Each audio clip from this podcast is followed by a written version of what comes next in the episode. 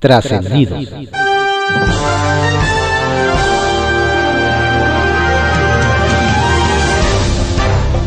Continuamos con la audiosíntesis informativa de Adrián Ojeda Román, correspondiente a hoy, miércoles 23 de febrero de 2022.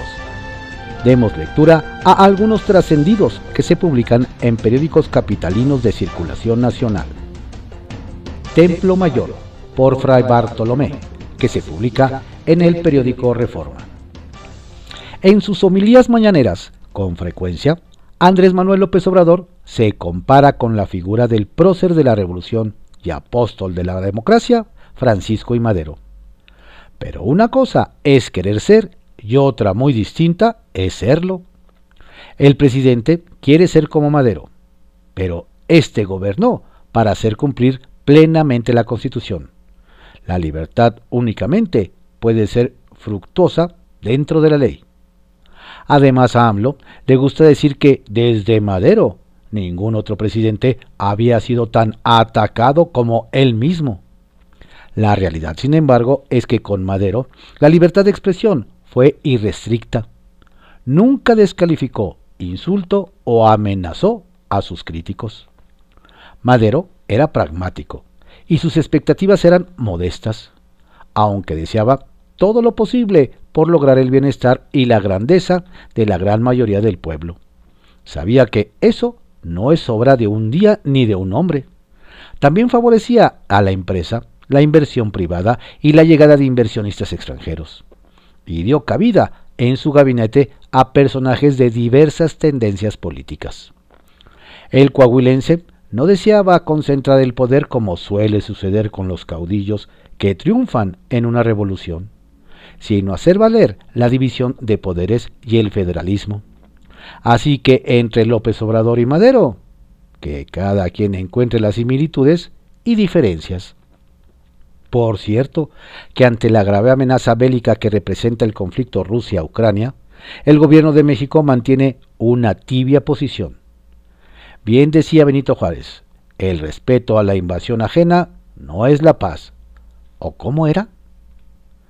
En su desesperación por tratar de desviar la conversación, la red AMLO, que opera en el mundo digital, anda promoviendo la idea de que los López Adams demanden penalmente a quienes dieron a conocer el posible conflicto de interés en la renta de su mansión en Houston.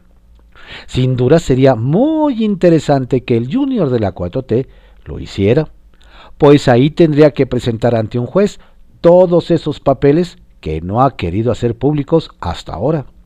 Por ejemplo, cuál es la fuente de ingresos de la pareja, y por qué la operación de renta no fue registrada. Por lo pronto, la Security Exchange Commission, la quisquillosa SEC, ya admitió la denuncia presentada por la senadora panista Xochitl Galvez por las posibles irregularidades en las que podrían haber incurrido la empresa Baker Hughes. A ver si en Estados Unidos se aclara el misterio de por qué la Casa Gris se parece tanto a la Casa Blanca. Circuito Interior, que se publica en el periódico Reforma. Por cómo van las cosas, está próxima una segunda consulta vecinal para definir el futuro del proyecto de remodelación del Estadio Azteca de cara al Mundial 2026. Cuentan que, en cuanto supieron vecinos de colonias aledañas, intentaron participar como observadores del proceso, pero que personal de la SEDEMA ya les dijo que no hay forma de que lo hagan y difícilmente la habrá. Y ellos respondieron que si no los consideran, no habrá manera de que avance la obra, y ni lejanamente la habrá. ¿En verdad sabrá algo? ¿O solo sabe subirse al tren de la, de la polémica? Es la duda que queda luego de que Giancarlo Lozano, el diputado que cambió de bancada sin rubor alguno, propusiera ayer un punto de acuerdo para pedir medidas de protección para los dos policías que fueron agredidos en la alcaldía Cuauhtémoc. Si no tiene elementos para temer un riesgo real, puede darse por descontado que es pura y dura grilla del Chapulín. El Caballito, que se publica en el periódico El Universal. Morenista quiere asegurar futuro de los pilares. En el Congreso de la Ciudad de México no solo se discutirá que los programas Mi Beca para Empezar o Mejor Escuela se eleven a rango constitucional, sino que el diputado morenista Miguel Ángel Macedo quiere contribuir a que los programas de la jefa de gobierno, Claudia Sheinbaum, queden reflejados en la ley y por eso propuso que los puntos de innovación, libertad, arte y educación y saberes, pilares, tengan una normatividad específica para que se garantice que sigan funcionando después de que concluya el actual sexenio. Veremos si como todo programa que se plasme en una nueva ley, los diputados calculan el presupuesto anual y la operación, porque luego, por buenas intenciones, lo que aprueban no es muy operativo en la realidad. Luz verde a citas en línea en Poder Judicial de la Ciudad de México. Nos platican que como parte del proceso de modernización del Poder Judicial de la Ciudad de México, que ha impulsado en su gestión el magistrado presidente Rafael Guerra Álvarez, a partir del 28 de febrero, iniciará la implementación del sistema electrónico de citas en los juzgados civiles y familiares de la Procuraduría de Justicia de la Ciudad de México nos detallan que con este programa piloto se ha visto que el sistema de citas reduce 60% la asistencia presencial, además de agilizar los trámites evitándose pérdidas de tiempo y dinero. Atentos. Se aprieta el cinturón el Congreso mexiquense.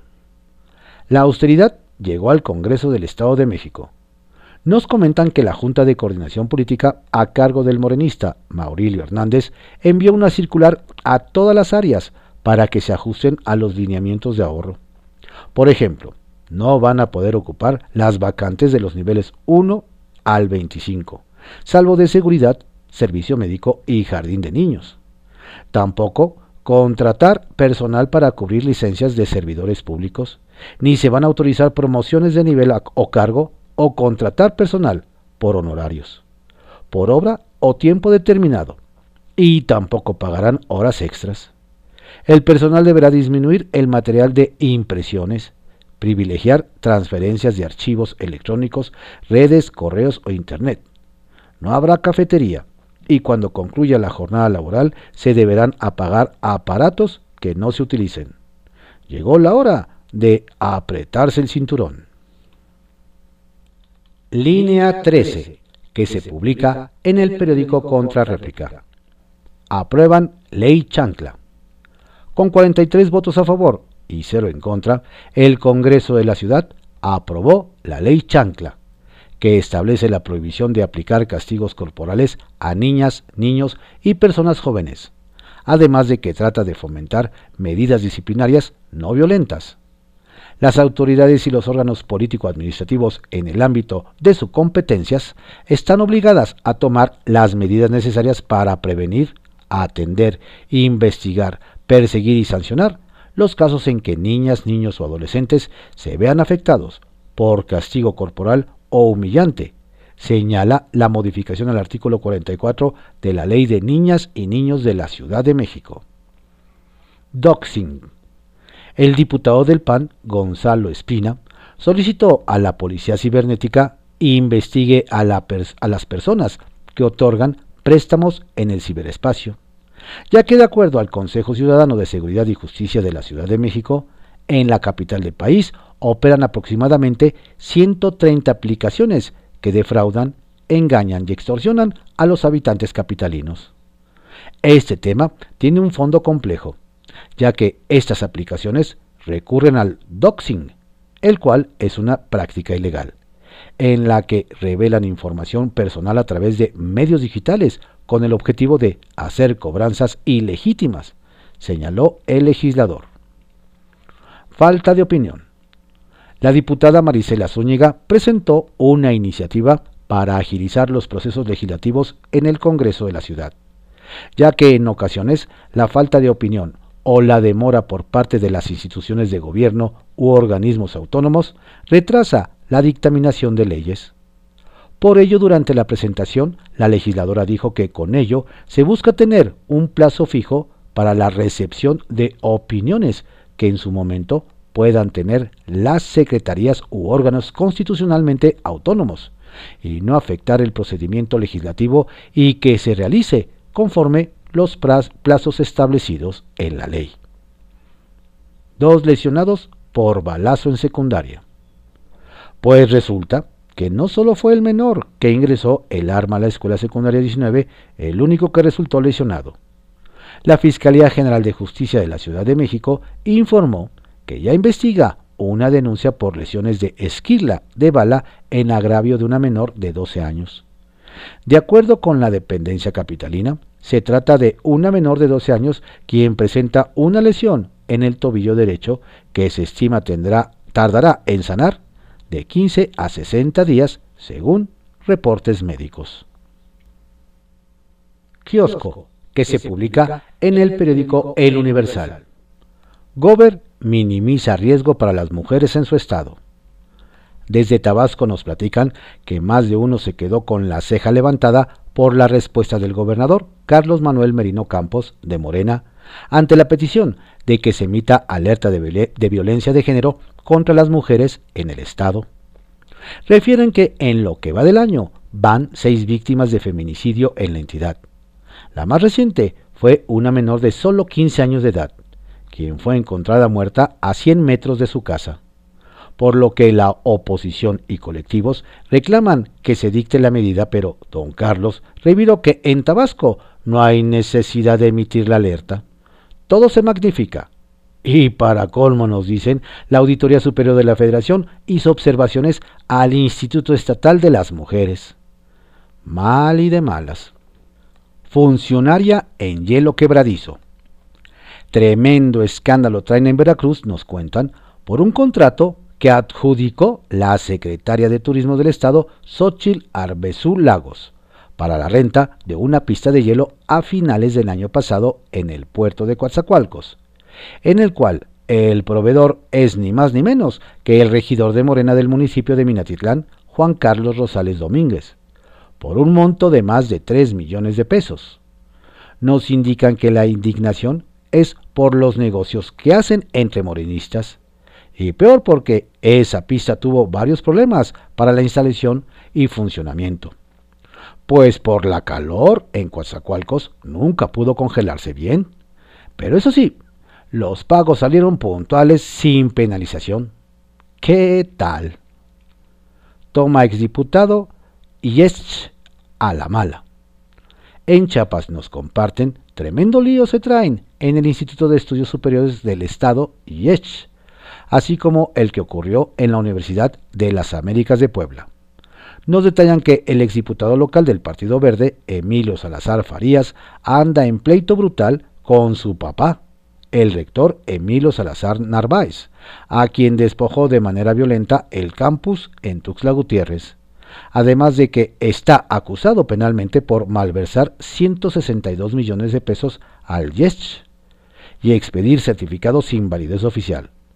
Pero en lo que son peras o manzanas, los alumnos resultan afectados, pues no tienen idea de lo que pasará con sus estudios en la llamada Universidad Salazar.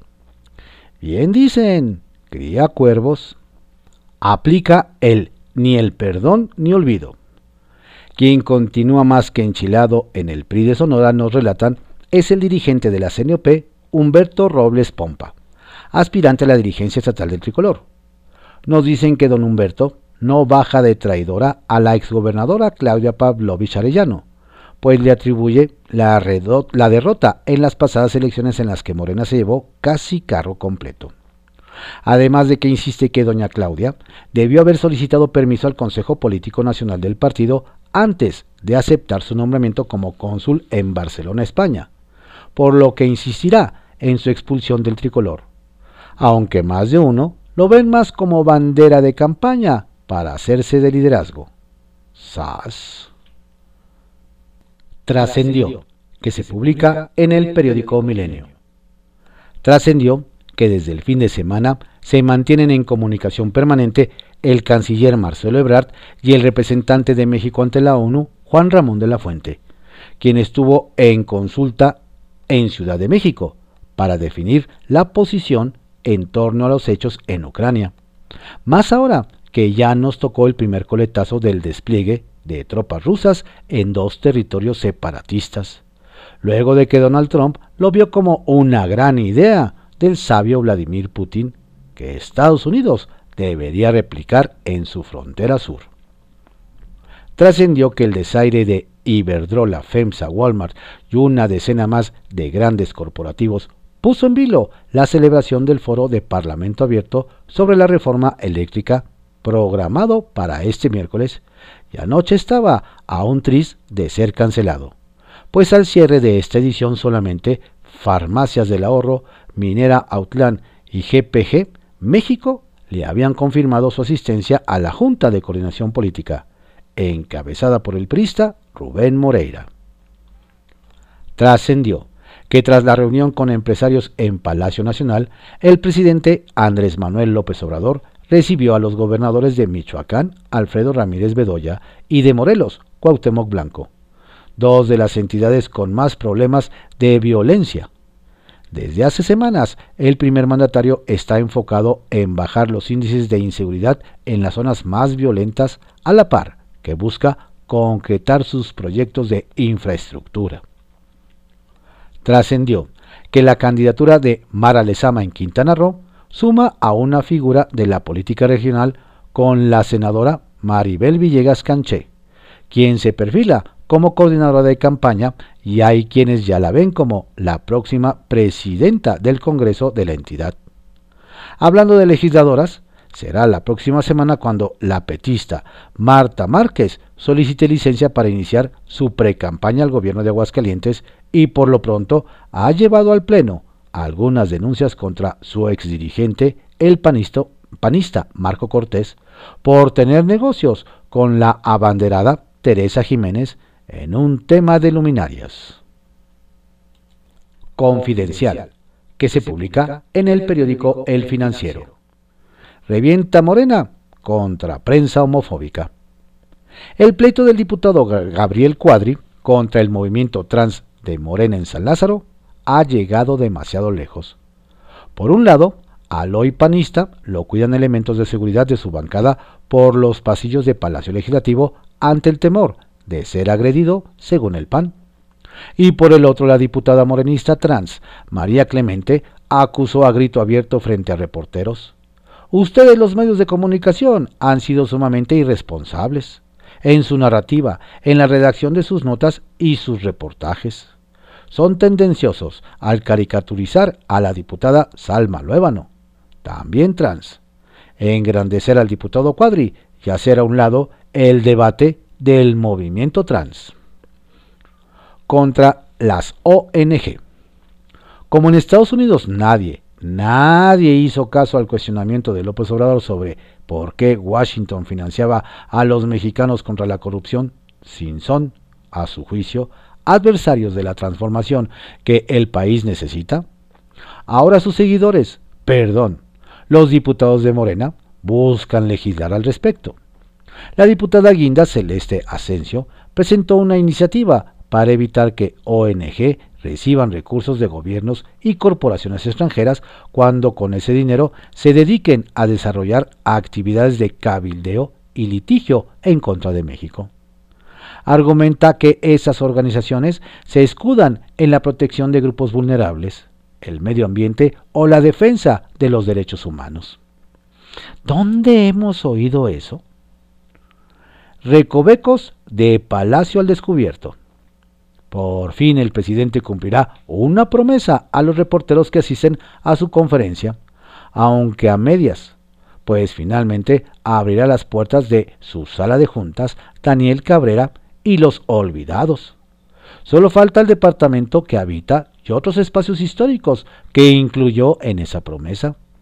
El recorrido para la prensa en aquella sala donde el hoy gobernador de Sonora, Alfonso Durazo, encontró hasta un gatito que hizo su mascota, será al concluir la mañanera de hoy. Morenistas inconformes. Con la novedad de que el ala dura de los senadores de Morena, encabezados por su vocero César Cravioto, está en total desacuerdo con la resolución de la Comisión de Quejas y Denuncias del INE, la cual los obligó a bajar el comunicado de respaldo al presidente López Obrador que emitieron la semana pasada. Lo novedoso, sin embargo, es que iniciarán en el Tribunal Electoral un juicio para la protección de sus derechos políticos electorales, ya que argumentaron no están violando la legislación electoral ni la ley federal de revocación de mandato. Aprueban ley antichancla en la Ciudad de México. Se acabó. No más chanclazos, cinturonazos, pellizcos o jalones de oreja a los niños. El Congreso de la Ciudad de México reformó la ley para prohibir los castigos corporales a los menores como medida disciplinaria. Las autoridades están obligadas a prevenir, atender, investigar, perseguir, sancionar, conforme a derecho, este tipo de conductas que lejos de corregir al infante, lo vuelven más violento. Enhorabuena, pues la diputada Polibnia Romana Sierra recordó que en 2020 más de 11.000 niños ingresaron a hospitales por lesiones provocadas por familiares. Esperan justicia. Confianza y certidumbre en la familia y amigos de José Manuel del Río Virgen llegan con el giro que ha tomado su caso con la nueva fecha para la audiencia constitucional, en la que un juez de distrito resolverá el juicio de amparo que promovió, mismo que debió quedar dictaminado el lunes pasado, pero no fue posible porque el juez de control Francisco Reyes Contreras presentó en los límites del plazo el informe justificado sobre la decisión que tomó en diciembre pasado de enviarlo a prisión sin que existieran pruebas que lo relacionen con el homicidio de un candidato a alcalde en Veracruz. La audiencia constitucional ha sido programada para el próximo 9 de marzo a la una de la tarde, por lo que el juez de distrito tiene suficiente tiempo para revisar y desmadejar lo que la familia ha denunciado como un entramado político judicial. Bajo reserva, que se publica en el periódico El Universal. Senadores se autorizan fines de semana largos. La mesa directiva y la Junta de Coordinación Política del Senado acordaron darse fines de semana largos en todo lo que resta del periodo ordinario de sesiones es decir, hasta el próximo 30 de abril. Ello porque sesionarán los martes y miércoles para poder regresar a sus estados desde el miércoles por la tarde-noche y retomar a la capital del país hasta el siguiente martes. El acuerdo, nos dicen, no fue impugnado por nadie porque todos están interesados en realizar trabajo de promoción electoral para apoyar a sus candidatos de cara a los comicios del próximo mes de junio y ya de paso, si les queda algún tiempo libre, a atender los problemas de los ciudadanos de sus estados. El regaño del presidente de la Corte. Ayer, nos hacen ver, durante la sesión del Pleno de la Suprema Corte de Justicia, se vivió un momento fuera de lo común. El ministro Alberto Pérez Dayán expuso su postura sobre la constitucionalidad de castigar con cárcel a quien presente documentación o información falsa para lograr una adopción y en su argumentación el jurista hizo una distinción entre hijos propios e hijos adoptivos. El ministro presidente Arturo Saldívar se apresuró a responder con todo respeto a su compañero en el Pleno por la desafortunada utilización del lenguaje. Más tarde el ministro Saldívar retomó el tema y difundió en su cuenta de Instagram su postura de que no hay distinción entre unos hijos y otros. De las mañaneras a la patrulla. ¿Se acuerdan de Juncal Solano, youtuber a fin de la autollamada Cuarta Transformación, que se presentaba como periodista en las conferencias de prensa del presidente López Obrador y que el año pasado buscó sin éxito una diputación local en Jalisco? Ahora en su cuenta de Instagram, la ex candidata morenista subió una imagen en la que aparece al volante de una patrulla de la policía de Campeche. ¿Será que el periodismo nacional está por perder a una de sus más independientes exponentes? Y doña Juncal evalúa dejar su puesto de conductora en el charro político para ir a dirigir la policía campechana en el gobierno de la morenista Laida Sansores? Desde México, la Unión Europea apoya a Ucrania. El embajador de la Unión Europea en México, Gautier Miñón, reunió ayer a un buen número de diplomáticos del bloque europeo para encontrarse con la embajadora de Ucrania en México, Oksana Dramanretska. La idea, nos comentan, fue expresar el apoyo de la Unión Europea y cerrar filas con ella y su país desde México, frente a la tensión que se vive en su país por el conflicto que mantiene con Rusia.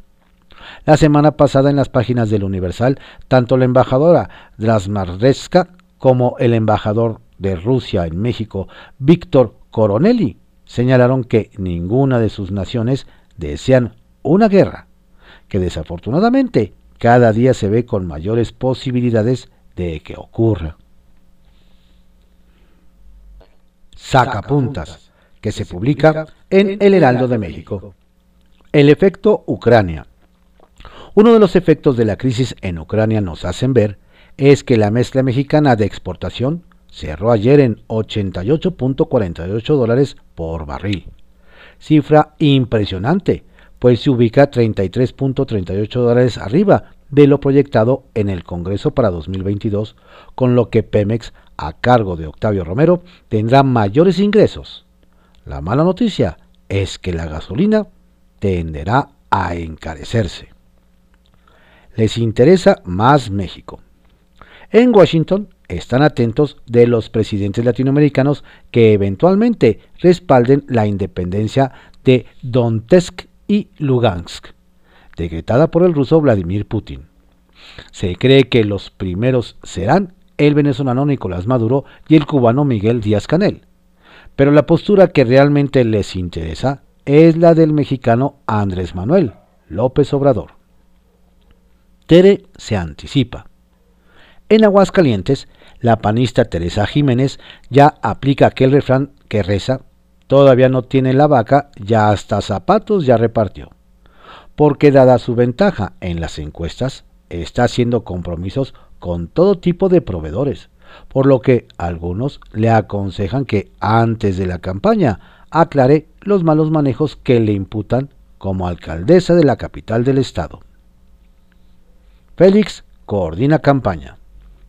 El senador con licencia, Félix Salgado, regresa a campaña, aunque esta vez será como nuevo coordinador en Guerrero de la asociación, que siga la democracia promotora de la revocación de mandato.